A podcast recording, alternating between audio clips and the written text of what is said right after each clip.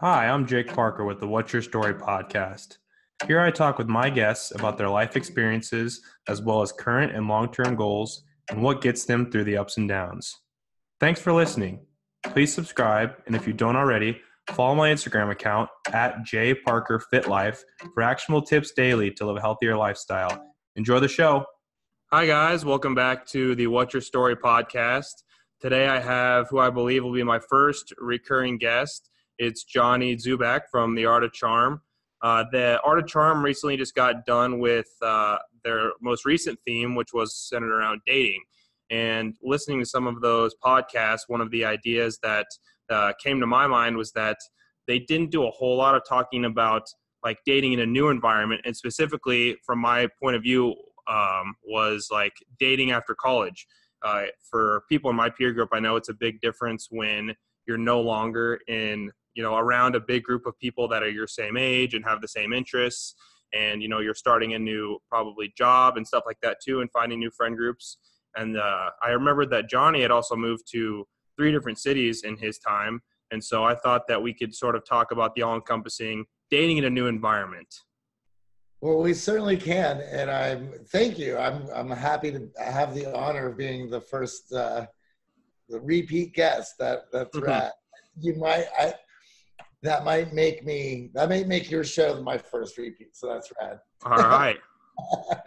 Leaving college, there was a couple things that you mentioned there. Um, everyone's the same age. Mm-hmm. Everyone has the same goals. They're in the same environment. They're all dealing with the same sort of stress that is. Mm-hmm. And when you're outside of that, you're dealing with people who are in mode, so to speak. They're doing mm-hmm. their thing. They are they are living life to the best of their limited abilities. Mm-hmm. And so the the biggest point there is is there's that transition the sooner you learn how to deal with it the better off you're going to be because uh-huh. that's where you're going to be for the rest of your life mm-hmm. I think that one of my biggest takeaways from uh, your guys' series on dating was just the fact that, you know, we always look at how nervous we are in dating from our own perspective. Like, especially as guys, I know that you guys talked about how it's usually uh, more often than not the guy that's the one to take the initiative to uh, start the first date and whatever, which is not 100% the rule. It's just more often than not. And I think that we can get so nervous like oh you know like what's she gonna say? What's she gonna think? But at the same time a girl's very nervous as well you know? Everybody wants to to some extent most people want to be in a relationship at least at some point in their life and we all want it to be happy and successful and it's stressful for our all parties involved. I think that's what's important to remember. It certainly is and nobody on the guy's side or the women's side want to waste time on a bad date. Mm-hmm. and so it's good to acknowledge that and to to go into it to, to prepare to your to the best of your abilities to enjoy yourself.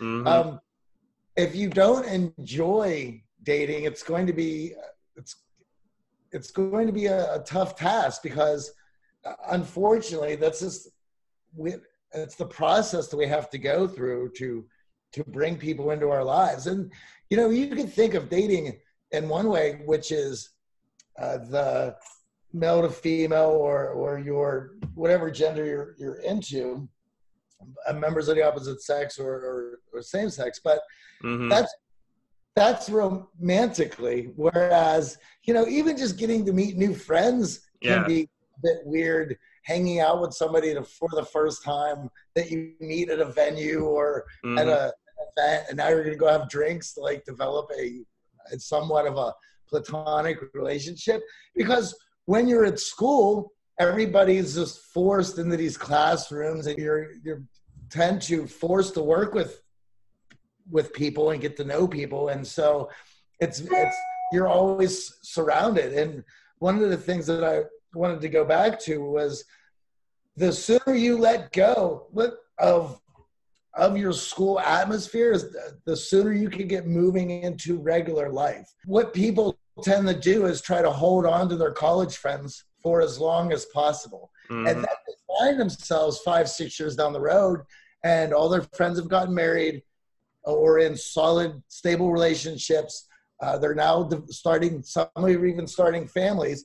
And then they find themselves like, shit, I'm out of friends. And I can tell yeah. you, a lot of guys who find themselves at the art of charm in that position. It's a it's a natural one if you if you haven't developed the skills to bring new people into your life. Mm-hmm.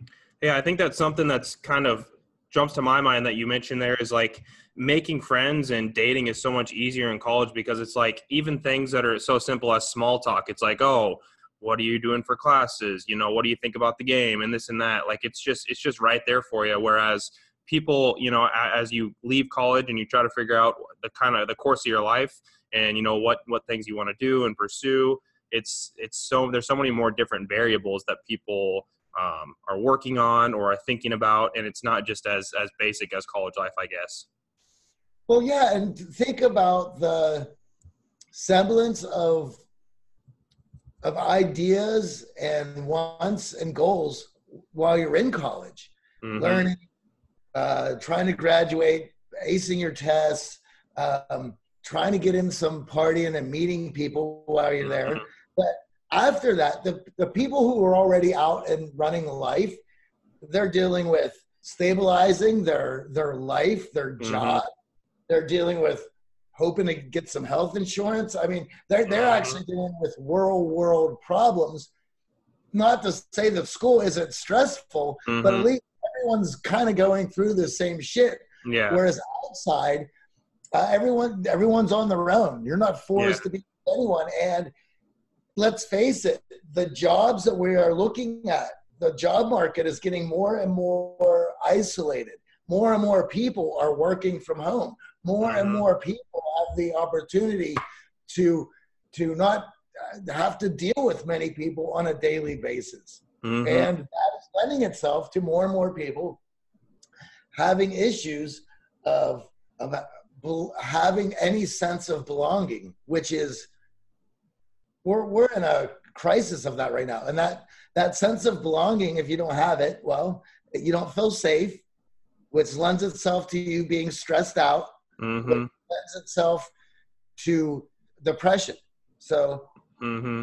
And I think that something that people forget, and another thing that stuck with me from your guys' podcast was just that it's okay if someone rejects you. And where I was going with that is like it's it's not so simple as like someone rejects a date with you or doesn't want to build relationships. It's not always just because they didn't like you or things didn't click. Like people have a million other things going on with their life you know job stresses and you know health stresses family whatever. There's such a multitude of things i think dating is probably there's probably on a base level just a higher success rate in college because it's like we're here you know might as well try things out. Whereas in the real world someone might not be open to dating or open to relationships as as quickly or as easily i suppose. Yeah and the other part of it is some people view can view dating as their distraction just mm-hmm. like some people view drinking. Uh, some people view partying some people view video games mm-hmm. those are all distractions from having to deal with yourself dating is now one of those. And one of the things that we touched upon in that series was the idea of limerence. Mm-hmm. Uh, limerence is the the idea of falling in love with the idea of falling in love. Mm-hmm. these apps make it possible for you to fall in love uh, quite frequently, and you and people have now are now there's this this thing of being addicted to limerence and chasing that. Mm-hmm. Yeah, it's it's interesting how much you guys talked about the apps, and it's interesting to think about it from my perspective too, because as I become more interested in dating, it's definitely something that I plan on checking out. Whereas I used to have the mindset of like, oh, that's just like all the hookup culture, and I think that's because like the first time I ever saw something like that, it was like 18 years old, freshman in college, and it was more so that. But now people around my age, 23, you know, mid 20s, it is a lot more of a medium now for people to meet and go on dates and stuff like that. And it's been hard for me to kind of switch my mindset, but I'm really starting to see the value in it. But on the flip side of the coin, I also see that distraction aspect too, where people can treat it as like almost a game. Well, like look how many matches I got, and this person wants to talk to me, and this person wants to talk to me, and not focusing on it with intention so much. It's, and it's very easy. Look, look at all of the technology that we use as distraction. I mean, mm-hmm. all, it's very easy. Why? It's right in front of us. Um, I'm now at a point where I'm starting to think about throughout my week of opportunities to leave my phone at home. And because I'm finding it harder and harder to be present with all with my phone in my pocket with all the work that just follows me around. And now I've managed to not take it out when I'm chatting with people. I managed yeah. to phone out on a date. I managed to pull my phone out dinner with friends. In fact, when my friends do pull out their phone, I look at them as, "Hey, you know, like get off your damn phone." Quit yeah, come so. on, man. And so yeah, then then you look at me like I'm the asshole. But I, it's difficult talking to my friends who don't understand self development because mm-hmm. they don't they don't see their life rolling in a certain direction, and then when I mm-hmm. call it out, get mad at me. But Oh, it just I just reminds me of one of the best podcasts I think I heard last month was did you listen to the Joe Rogan with Naval? Yes. He he was talking about how like it's it's kind of a paradox because we had we had tools that whenever we could get them it would be good for us such as having entertainment or having excess of food and stuff like yeah. that or having like news and gossip there was a point in not that long ago in our history that that would have always been beneficial but now it's so ready readily available that we have to limit that sort of stuff for ourselves and it's hard because it kind of goes against our our most innate instincts which is the my main point of the apps in dating mm-hmm. and we'll get to that but um, yeah these things this is stuff that we didn't have access to to this degree and it does enhance our lives uh, but at the, the other side of the coin is it's also damaging our lives and and in other ways. So yeah, this is something that I've been trying to be very conscious of, which is if you pull one lever, you're inadvertently moving and moving another lever, mm-hmm. and, and, you have to you have to look around to see what uh, what other lever is being moved and if it's affecting your life short term and long term. And now we're at a point where there is short and long term effects to uh, uh, to these this technology, and we're not even really clear on. We certainly know how detrimental it is on the short term. I'm scared to even think about all, all the long term. Mm-hmm. And the other interesting thing about the apps is it's like maybe the paradox of choice, where it's like yeah. for the first time we have such a vast array if you're on dating apps it's like you have such a vast array of people that you could potentially date or get to know or whatever whereas back you know when we didn't have that sort of stuff you only had your social network and maybe people you know you got to meet here and there but it wasn't near as big of a uh, vast array of people to that were options i guess yeah well let me let's speak to that there was a there is a, a company in New York. I can't remember their name now, but it was a, a couple women who's who've made a full time job of managing people's dating apps. Mm-hmm. I was just thinking about this today and, and thinking about what I wanted to talk about with you today. And what's interesting there is like I had I, there was a couple months where I did a lot of dating and I was doing a lot of experimenting and re- mm-hmm research. I'm saying that in quotes. I was having some fun with them, but how picky and and narcissistic do you have to be just to like date on a surface level where somebody else has to manage your dating apps and mm-hmm. keep sending you the quality leads? I get it. Like they're a pain in the ass and they take up time. Mm-hmm.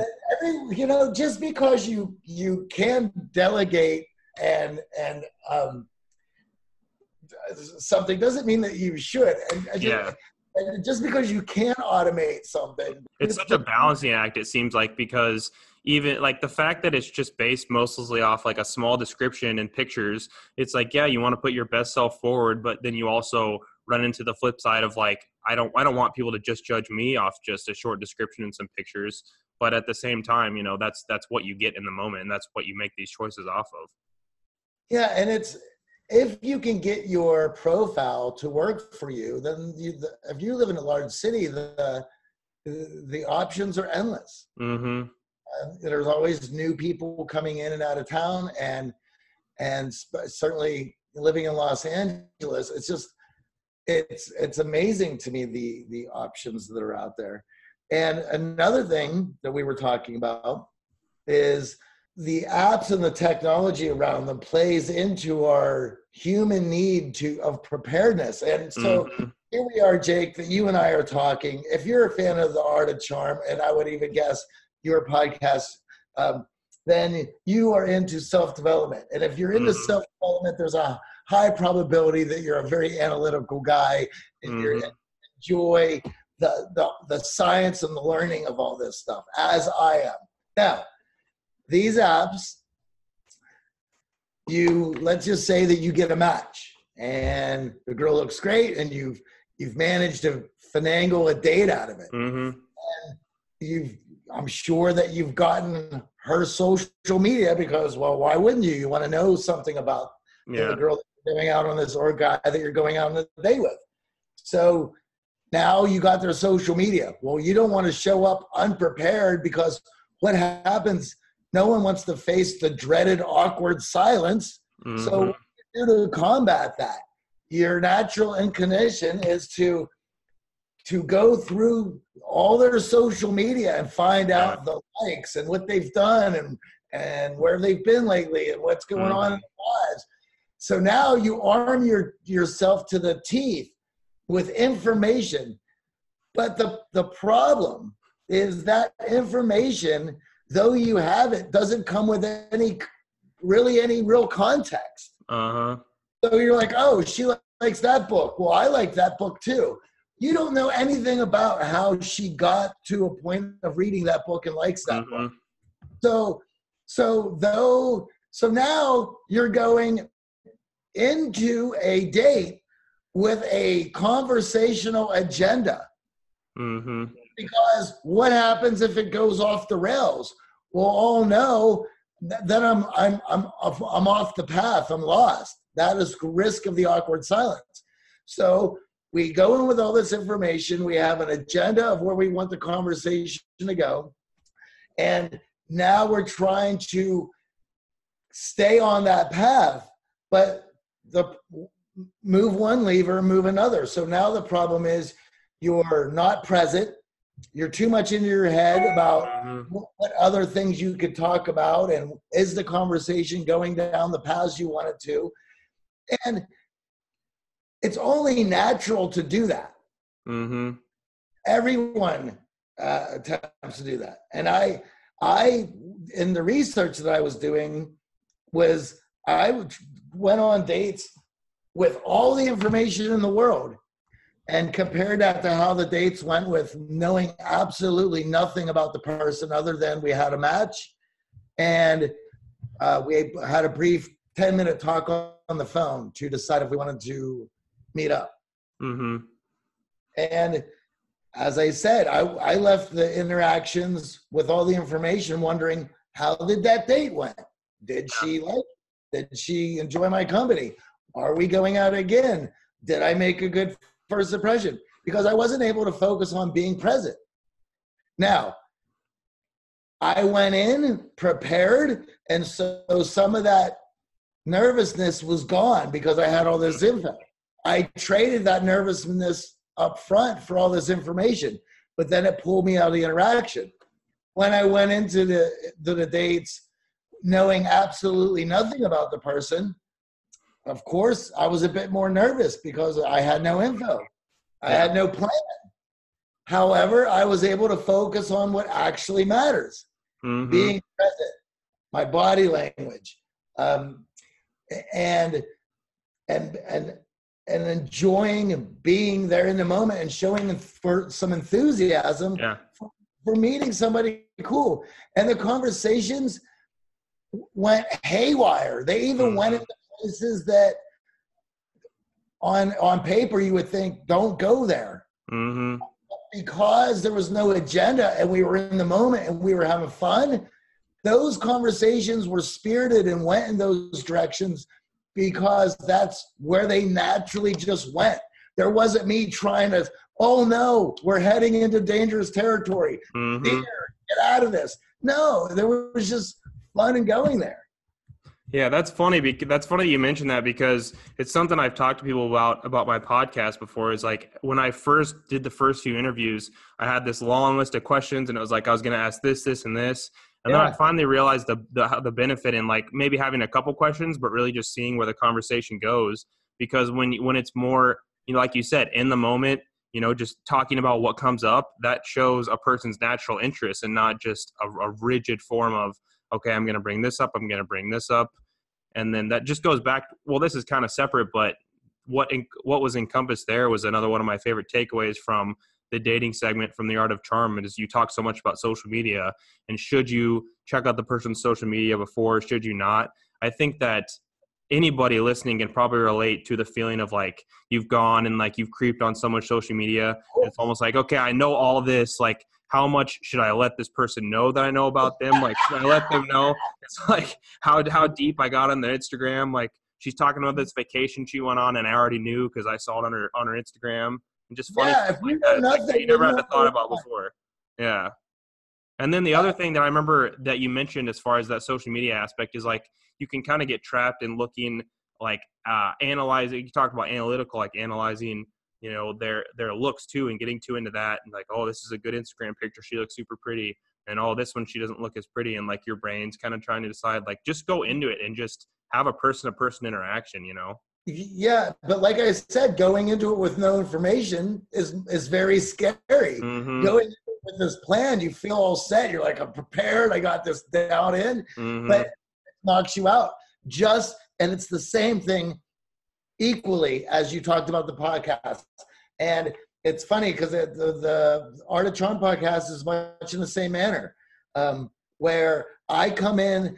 Michael Harold puts together a a bullet point of of of the of the conversation. He does all the research for the show, make sure that we have good science and everyone's names are able to be pronounced and all that in there for us. mm-hmm. And then I, outside of that, will go through those notes, make a few points that that I might have a cool story from my life about, and then I then I go into it with there. I don't really even look at those notes after I sit in and start talking because they've already in my head. Recently, I've wrote them out, and if they're that important, they'll they'll match up with the conversation. And then Jay Shetty, I don't know if you're familiar with him. We did a podcast. yeah i remember that podcast mm-hmm. He said something that stuck with me that if if you walk out of here feeling that you did a 75% job, you're good. Mm-hmm. And I gotta agree with him on that. Because if you get worried about trying to knock it out of the park 100%, then you're you're out of the game.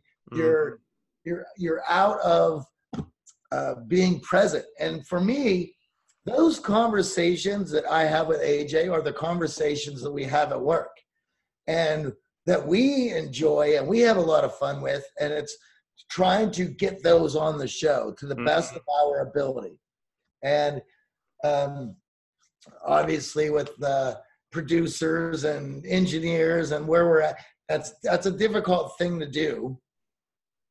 Um, but if we can get a 75% shot, and and that's at low end. I usually walk out there thinking we banged it out at 80, 85%. percent hmm And that's another thing too is like you'll you'll always give yourself you'll always be harder on yourself. You're your worst critic, and so a lot of times right after a podcast or whatever, it's sort of like if you want to call it an artistic performance of any kind, if you want to be more broad, it's like you'll always think it went worse than it was. And I notice the same thing with my podcast too. I'll always think of what could have gone better, you know, and then people go, "Hey, that was really good. I enjoyed this, this, and this." And it's like people aren't attacking; they're not looking for what went wrong. They're just kind of hoping like you said, that it was a pretty good overall experience. And I don't think it's as hard to cultivate that as, as you'd make it seem in your own thought patterns in your head, Absolutely. which can be applied to dating as well. Like you're always, I think, especially on our first date, you're in your head, oh, I remember she's going to remember when I said this or did this. And it's like the other person's thinking that same thing. They're not paying attention to all the small, the small details that you're worried about for the most part.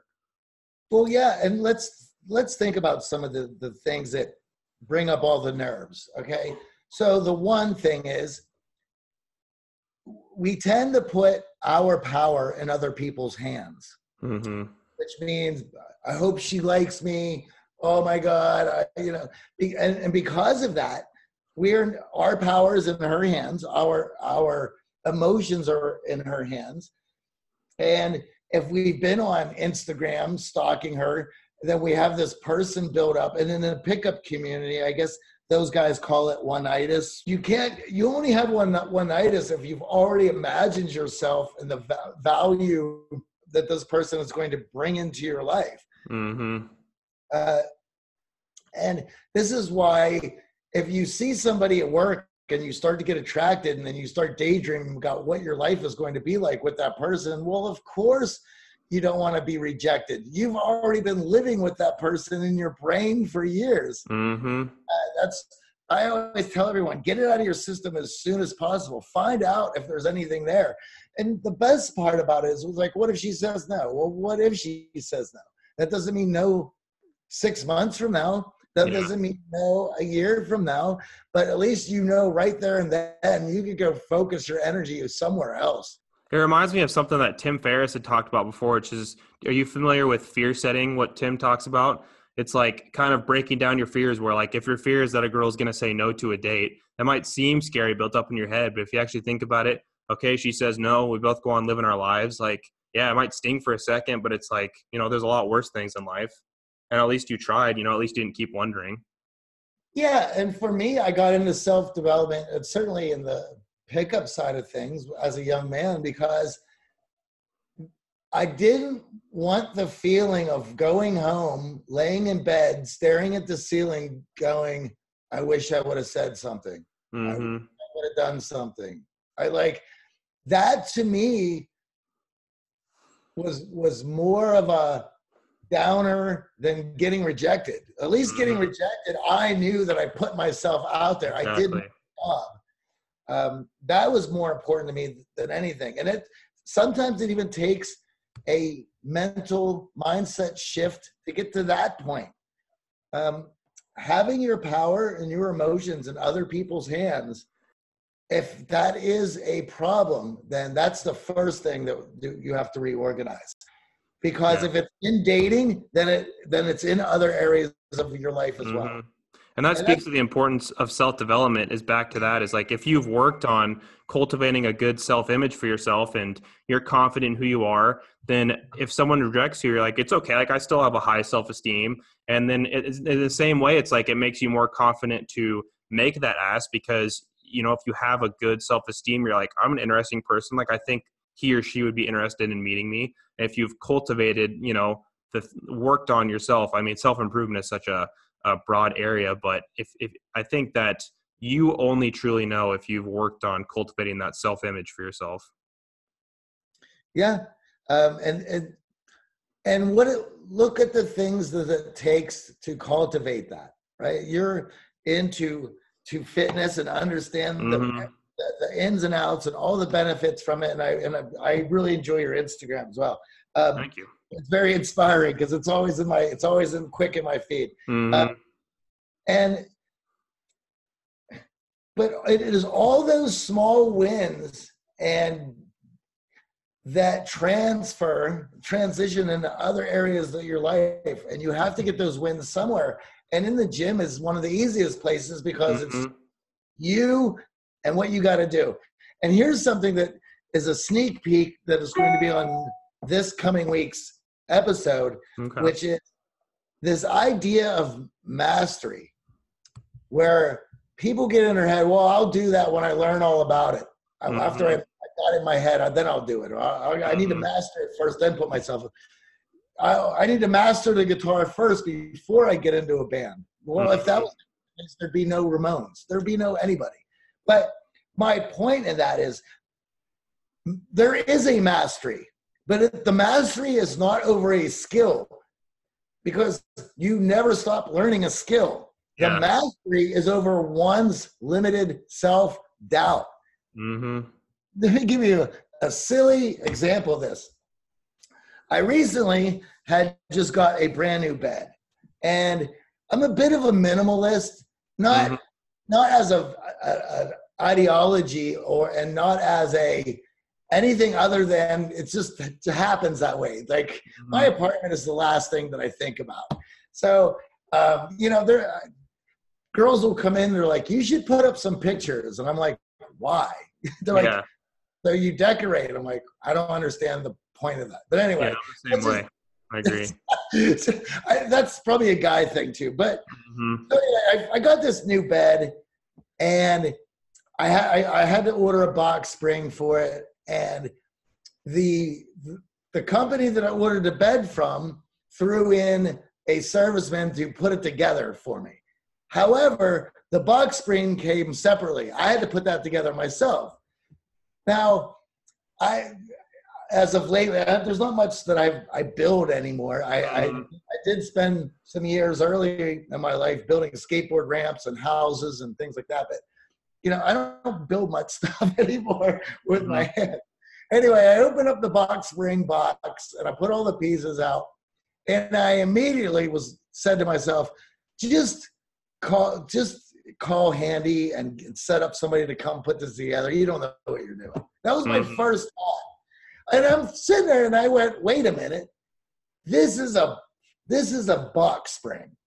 Like, how difficult can it actually be? Uh-huh. All the uh-huh. people there, they sent the tools. So I'm like, you have nothing to do. Grab a beer, read the directions, and follow them. See what mm-hmm. happens.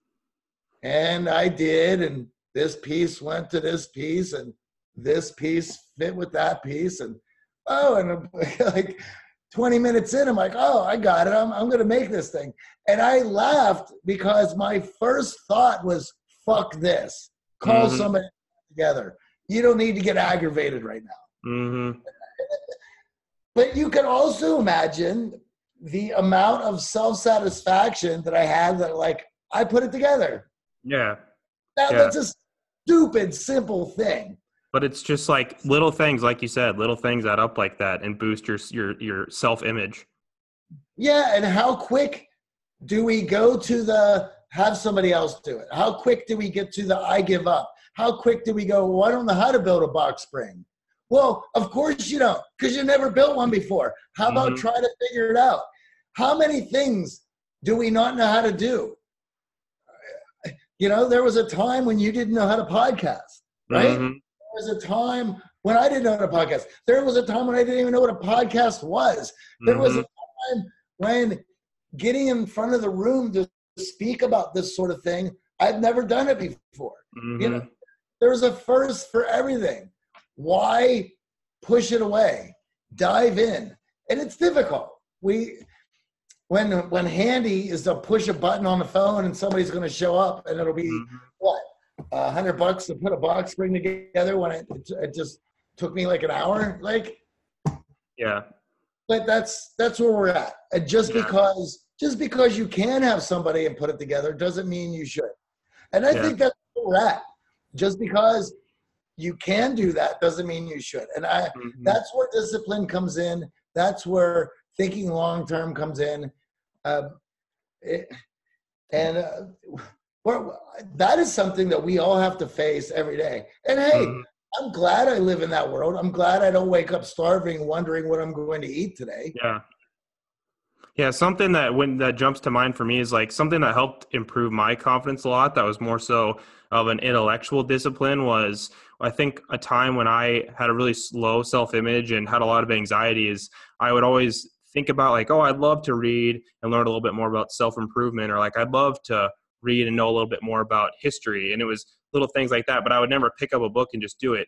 And then I eventually made the decision where it's like, like go get some books and just read them. Like take the time out of your day. And it sounds simple, but it's like you say, when you build stuff up in your head, it's so easy to make the compromise with yourself. Like, oh, I'll do that someday. I'll do that next week, next month, next year.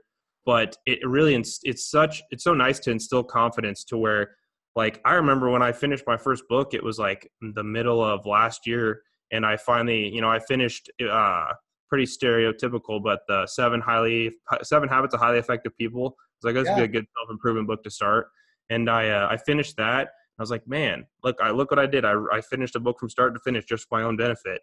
And then from there, like now I try to read a book about every other week and it's like it just from from small habits can form such big and long term uh, sustainable growth, and especially in your confidence. Yeah, um, I, I can't agree. I can't agree more. It's certainly when you are faced with something for the first time, think about long term. If you push this off, uh, how does that benefit you?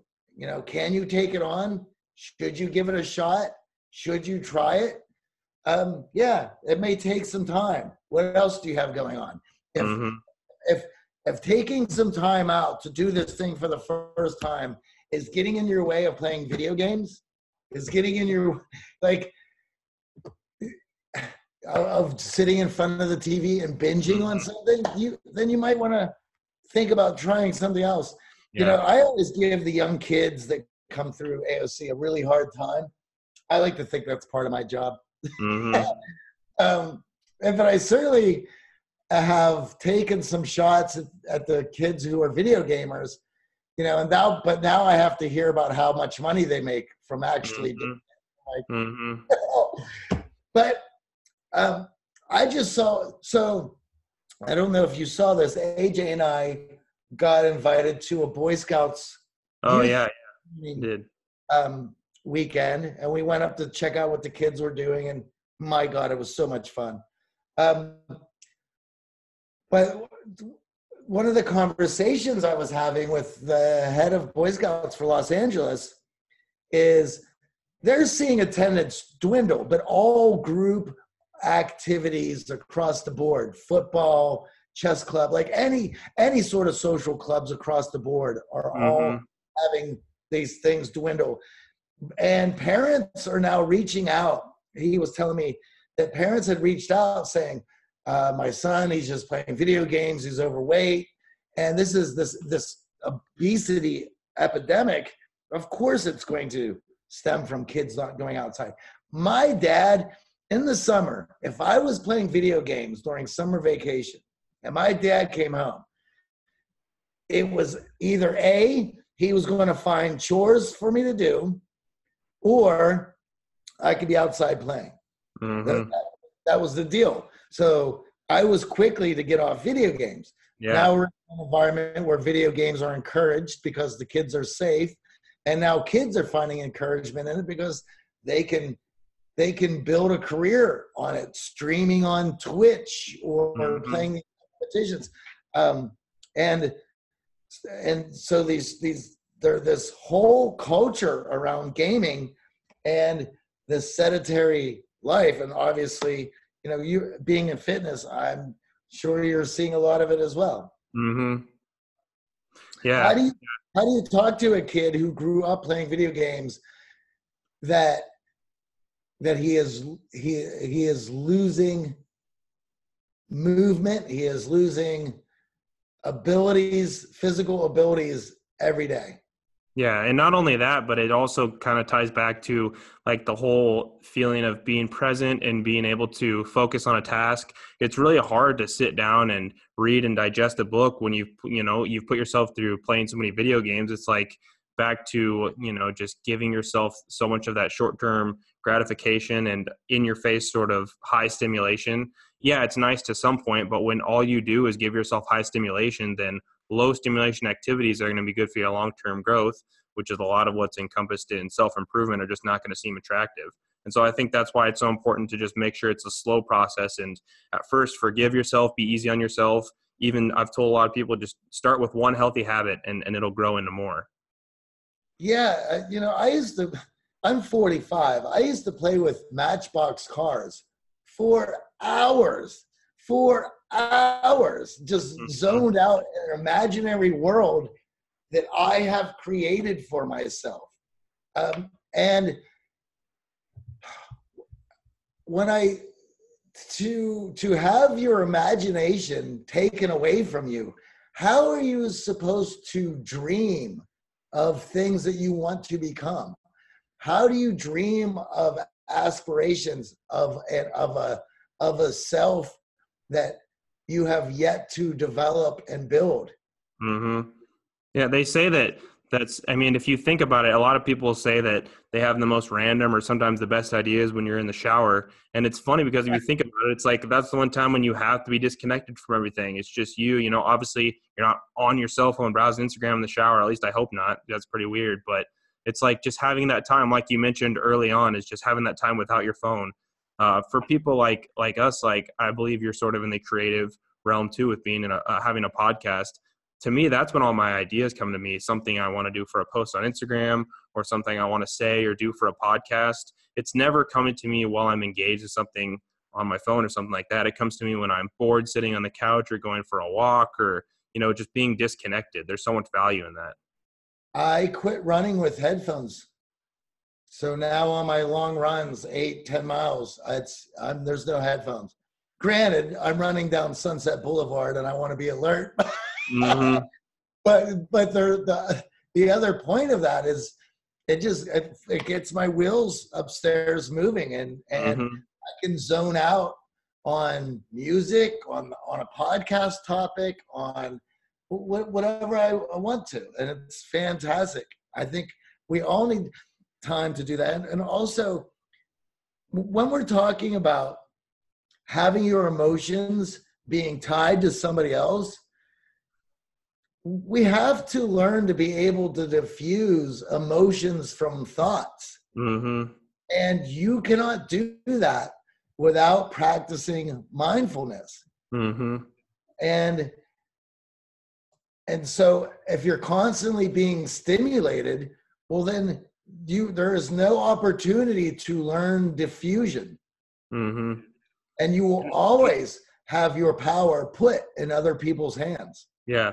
And it's like the stimulation back to the dating aspect, kind of like you talked about earlier, is like part of the, I think part of the reason that people get wrapped up in always wanting to be in a relationship or always finding someone new to date is possibly uh, part of that wanting to always be stimulated. You know, that's a different area of stimulation than we just talked about, but it encompasses that. And a lot of times, I know that I've battled this. It's like you want more distraction when it's the worst for you, when you don't want to think about these other thoughts that are bothering you. That's when you paradoxically um, want more distraction and, and seek it more. And so you really have to be intentional about that. Absolutely. So um, something else I oh go ahead. Well, I was just gonna say I we I know you wanted to talk about moving to a new city. Yeah. And we really haven't got on that, so I was hoping perhaps we should get it back in over there. yeah, yeah, yeah. It's I mean it all it all ties in though. It's all it's it's all you know self improvement, going back to, to dating. It, it all relates. But uh, one of the questions I wanted to ask was just I'm curious about what you think about setting intention as far as going to a new area. Um, like we, I don't know if we mentioned before or after we were recording, but Johnny's uh, moved to North Carolina, New York, and LA during his time. And so my move was only from Lincoln to Omaha, being done with school. So not a big move. But like I said, I was curious about setting intention because for me, um, how I approach dating, I had a girlfriend for a while, and so I had only I've only kind of been sort of back into dating for really a number of months. But when I talk about intention, it's like for me, I'm open to if I were to meet a girl, you know, going out on dates and stuff like that. But it's not like I'm thinking about when the next date is going to be, or, you know, like I'm actively trying to think about dating. And how do you think about that as opposed to, you know, someone who's like, I want to be dating? Like you said, you had the time period where you were purposely going on dates and trying new things what do you think are the differences between that? And I guess just what's your viewpoint on that? Um, it's almost it's almost like I don't I don't know if that's good or bad necessarily because it's almost like I'm half in the water, half out. And so I mean I know dating is it, it's it's an interesting space for that sort of thing. Yeah, you know, I think for everybody, everyone's coming into it with different intentions, mm-hmm. and it needs to be um, there is nothing wrong with just with dating, playing the field, and and mm-hmm. putting yourself out there, meeting new people. You know, moving to a new town, dating is a great way of meeting meeting new people. I yeah. have many friends here in Los Angeles that are are friends because of dating. Friends mm-hmm. who I've met from Bumble and Tinder, who though we didn't vibe romantically, for whatever the reason being. A lot of times it's distance, um, uh, and or people diff- in different places. For myself, mm-hmm. going out with some, with a girl who's really looking for something serious, I'm like, well, I'm just hanging out. They're mm-hmm. like, okay, well, that's cool. Thanks for being honest. Yeah. Um, so it's and I'm I'm just assuming here, but I bet there's been times where like you've been on a date with a girl and like things didn't necessarily click with you and her, but maybe she's like, "Hey, you should meet my friend Jim. Like he also likes music," or, or da da da. You know, some some situation like that too, or like these groups of friends like are interested in this thing you're interested in. Yeah, as long as you're always honest, you know, I think that first date usually sets that up because mm-hmm. anytime that I've been in a date that's going well, the, it's always been, oh, you know, what are you looking for on Bumble and Tinder? Um, and and for I think for a lot of guys it's the same. It's like, well, I just want to date. However, if I meet the right person, then I'm game for it to being in a relationship. Mm-hmm. And what do we mean by that? Well, we you know what we mean by that. What we mean by that as well. If this girl really blows my mind, I'm all about it. Um, and and but that's playing the field and as long as you're honest you'll find that especially at your age there's a lot of people who who are looking to experience as many flavors as possible as well yeah and it's funny how people are almost like i remember i recently met a girl and she was telling me about how she was engaged and i said oh like how did, how did you meet your husband she was like oh it's kind of embarrassing it was on tinder and it's like I think we should kind of get rid of that stereotype. It's like if you've been on Tinder and you have a good connection, like good for you. You're taking advantage of the technology of the day. Like we're all a product of our time to some extent, you know. Absolutely, I think that stigma is is more is becoming less and less. Yeah, it is. I remember ten years ago it was it was heavily there, and mm-hmm. who would have thought that OK Cupid and Match.com would have ended up being an app that you swipe while taking a shit in the morning. Right? it's come a long way. Yeah. Not only that, it just it has become commonplace that you just meet mm-hmm. people and you go out on random dates with people. That's like a very common thing. Think about how well intentioned everything had to be when it was OK Cupid on Match. But now mm. it's like, oh, I, you know, it was crazy. This I got a cool hit on Bumble out of the blue, and and this girl's pretty rad, and I, she hit me up, so we're gonna go out. Like it is now just becoming a part of life. Mm-hmm. Mm-hmm. If you had a, if you had, if you told your friends you were going on a date with somebody met from OK Cupid ten years ago, oh wow, what is she like? What does she do? Oh my god! And it's like, oh, I got this date on Tinder, so I'm gonna hit that, see how it goes. I might catch you later. Oh, okay. Oh, like, mm-hmm.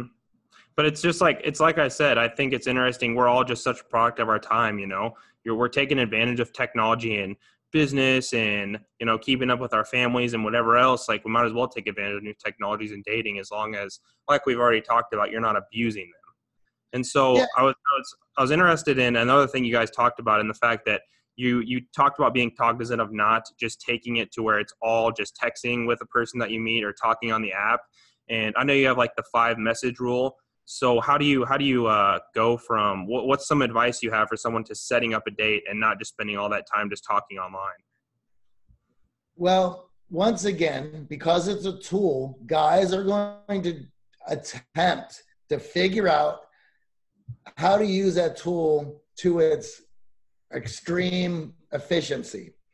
Here, in this case, guys are going to try to use texting as a way, an opportunity to make a connection. Mm-hmm. Sorry, you cannot make a connection with somebody you don't know through text. That texting is only it should be used for logistics and meeting up. So Try to think of using that text. You already got the match. She already answered you when you wrote her. That means it's on. So it's up to you at that point to move it into uh, maybe one or two more texts are like, hey, really dug your pictures, or hey, I really like this uh, about the was that picture in France that was really cool, mm-hmm. and, and, hey, you seem really rad. That's that's uh, here's my number. What I usually do is um, these uh, these apps are a bit silly to communicate on. If you want to shoot me a your name, and then we'll set up a time to chat, and then perhaps we'll go out. And then I text my number. Um, that's usually done within five texts, sometimes mm-hmm. two or three. Um, and then from there, it's a quick call. And this uh, does two things it allows her to feel really good, and her to feel special, and her, and her to see that you're a man who takes action. Mm-hmm. Uh, and also who's not afraid of a little risk, but also you're le- you are leading. How many women who who I went out with were like so blown away by how quickly I moved to a conversation and how much they were like, this guy's got it together. Yeah. This guy's badass. This guy knows what he wants.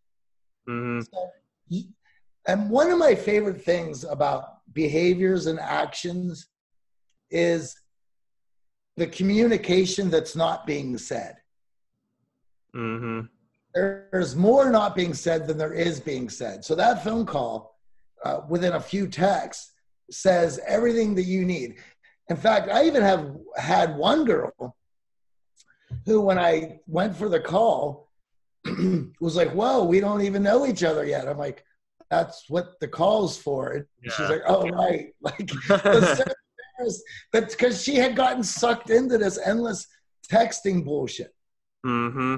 Well, that's I think something that that you also mentioned there is like taking action with dating. I think that people really respect if you're like, you know, I think that a lot of people can run into, and I've definitely been there. It's like, oh yeah, we should hang out sometime, as opposed to hey, like do you want to go get a drink with me at 6.30 on friday like actually setting that intention of like do you want to go to this place with me i think it shows that you care rather than just like yeah like i'd be willing to hang out sometime and not really going any deeper than that right away it just mm-hmm. just being actionable about it yeah and going out for drinks is nothing i mean you can even have in your profile that the thing like that you're looking to date, uh, you're excited to see where things lead, and mm-hmm. there's and it's even awesome to meet a new friend. Mm-hmm. So now everyone's relaxed. That we're not really worried about that this connection needs to happen and sparks need to fly. We're just mm-hmm. gonna have drinks. Mm-hmm. And, and going back to like the part of we talked a lot about the dating anxiety. It's like at a base level, you're dating to do something fun. You know what I mean? Like going out yeah. to get dinner should be fun. Going to a concert or uh, you know whatever you want to do for a night out. I know you guys mentioned like an arcade is a fun date. Like all that stuff is supposed to be done for fun at its base level. You know, just looking at it like that's a good way to take some of the anxiety out of it. Like let's go and have fun together and hopefully we make a connection. Sure. You know, I've also had because of what I do, I don't want to give my social media out also because I don't want then the girl to go Google me mm-hmm. and, and, find out my whole goddamn life's history and going yeah. into the date. When they can go listen to you talk for five hours, you know, if they go and check out the podcast and it's like you don't necessarily want them going in with that predisposition. Yeah, and I so I've I've flat out told girls, I'm like, listen, you know, I live a lot of my life online. Mm-hmm. So I'd rather not give you that information until we're hanging out. Mm-hmm. You know, mm-hmm. and every girl's like, I totally understand. I did mm-hmm. not have one girl say that was weird. Yeah, yeah. So, well, we'll wind down here. Is uh, about 15 minutes all right with you? Sure. All right. Yeah. Another thing I wanted to mention was something that I'm always very cognizant about. Um, I've been thinking a lot about uh, Susan Cain's book, Quiet: The Power of Introverts, ever since I read that. Probably like my favorite book I've read this year, but she talks about the fact that introverted people um, really like to like, and I 100% resonate with this. It's like introverted people can get into deep, meaningful conversations, and it flows really well, and it's very enjoyable. But it's really hard for us to make small talk to to a large extent. So, how do you go about you know getting past that? Like, oh, what what does your family do? Where do, where does your family live? You know, what do you like to do for fun? Like, what are some of your values? You know, because it would almost kind of scare a girl to some extent. You know, you don't just want to sit down and get a get a drink and so what are your core values? You know what I mean? Having that kind of balance. you know, on the dates, it was always about making light of the whole thing because mm-hmm. it, it is awkward meeting people for the first time. So, you know, how has your Tinder experience been? And have, mm-hmm. have you met anyone cool and and and being honest about yours so for me it's like well i have stories of meeting really rad people i've had i have stories of meeting absolutely insane people i have stories of uh, of course my my my my first time so the other person is going to have that as well mm-hmm. and as long as you show up focused on being present. And what I mean by that is showing up with a smile, shoulders down and back, and, and, and some enthusiasm for meeting mm-hmm. the person. They are going to loosen up. They are going to be uh, excited to meet you. And we're mm-hmm. so we're opening the doors for those conversations, uh, for that conversation to be so much fun. Yeah, I think another thing that's important to remember that I've heard it mentioned a lot, but I, I think it can't really be undervalued, and that's listening to listen and not just listening to respond. So, like, what are they saying, and not just like, what am I going to say in response, or how can I relate to that? That's not always what it's about. It is to a small extent, but I think we really overblow that part of it.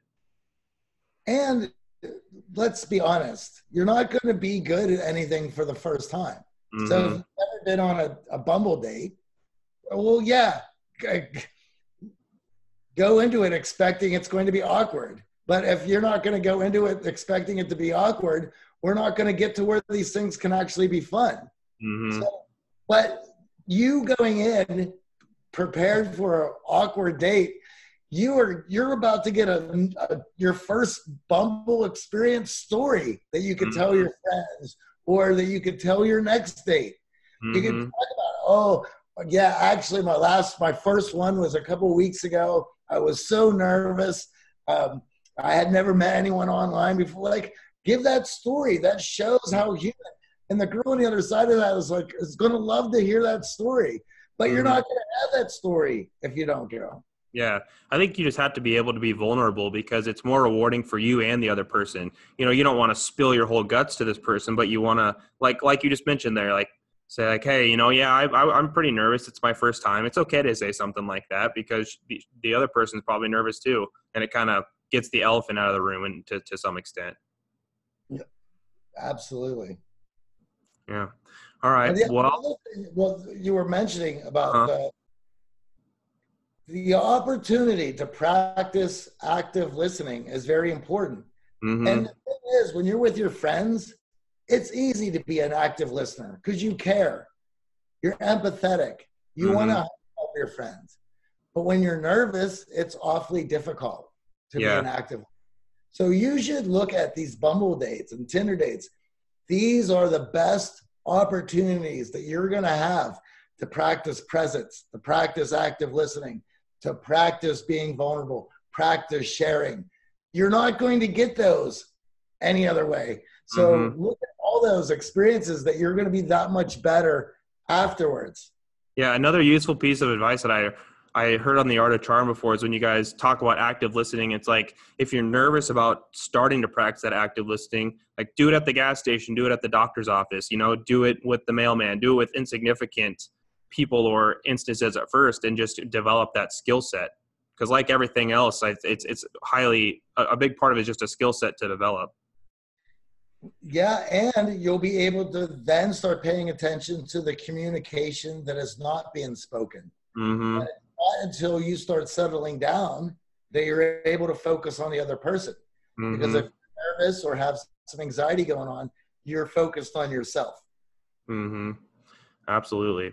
Well, thanks, Johnny, for coming on. Uh, I think there was a lot of useful information there. Uh, cool. Dating definitely a multi-level uh, thing with a lot of variants, and so it's interesting to just hear our different perspectives kind of go back and forth. So I really enjoyed it. Yeah, well, I always enjoy talking to you, Jake. I, you get it, so well, it's always a good time. All right, thanks, man. We'll see you next time. All right.